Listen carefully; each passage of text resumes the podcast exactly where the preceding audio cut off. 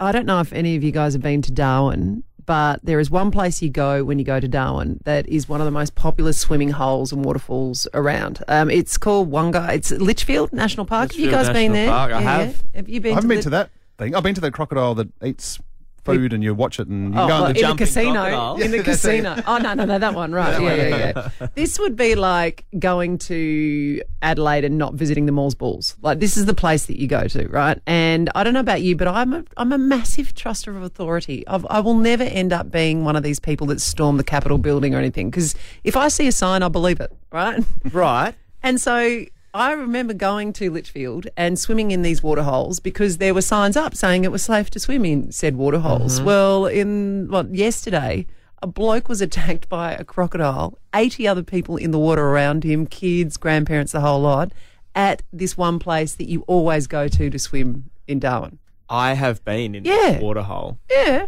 I maybe we had a different sign when I was. It, there was a sign that said, "There is a chance." There's a chance that there could be a crocodile, but like it's pretty unlikely. Mate, if, if there a chance there was a crocodile, there's no way you're getting It's in that water in Darwin. It's a massive water. You've seen Croc Dundee and what happened when she bends over in the G string to fill her water bottle up. oh, sounds like I'll have to watch that. no, it's massive. We we got in there. I remember when I went in there with my dad as a kid, and we just swam out a little bit. It was just like I said, who wants to swim out the furthest competition? Oh, and this, but this was like there's a swimming platform that you go off, and it is just the one place you go Yeah. to. And this, anyway, so this, thankfully, no one died, but this grandfather had his arm pretty much shot, you know, torn apart, whatever, and he's gone off to hospital and everything else. But then you've got to love, you've got to love the laid back nature of those who witnessed this croc attack. Have a listen to some of the people who have been evacuated from the water.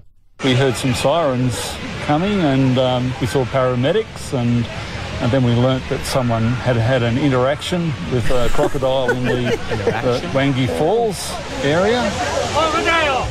A smallish in size, but um, probably two metres long, but slim, slender.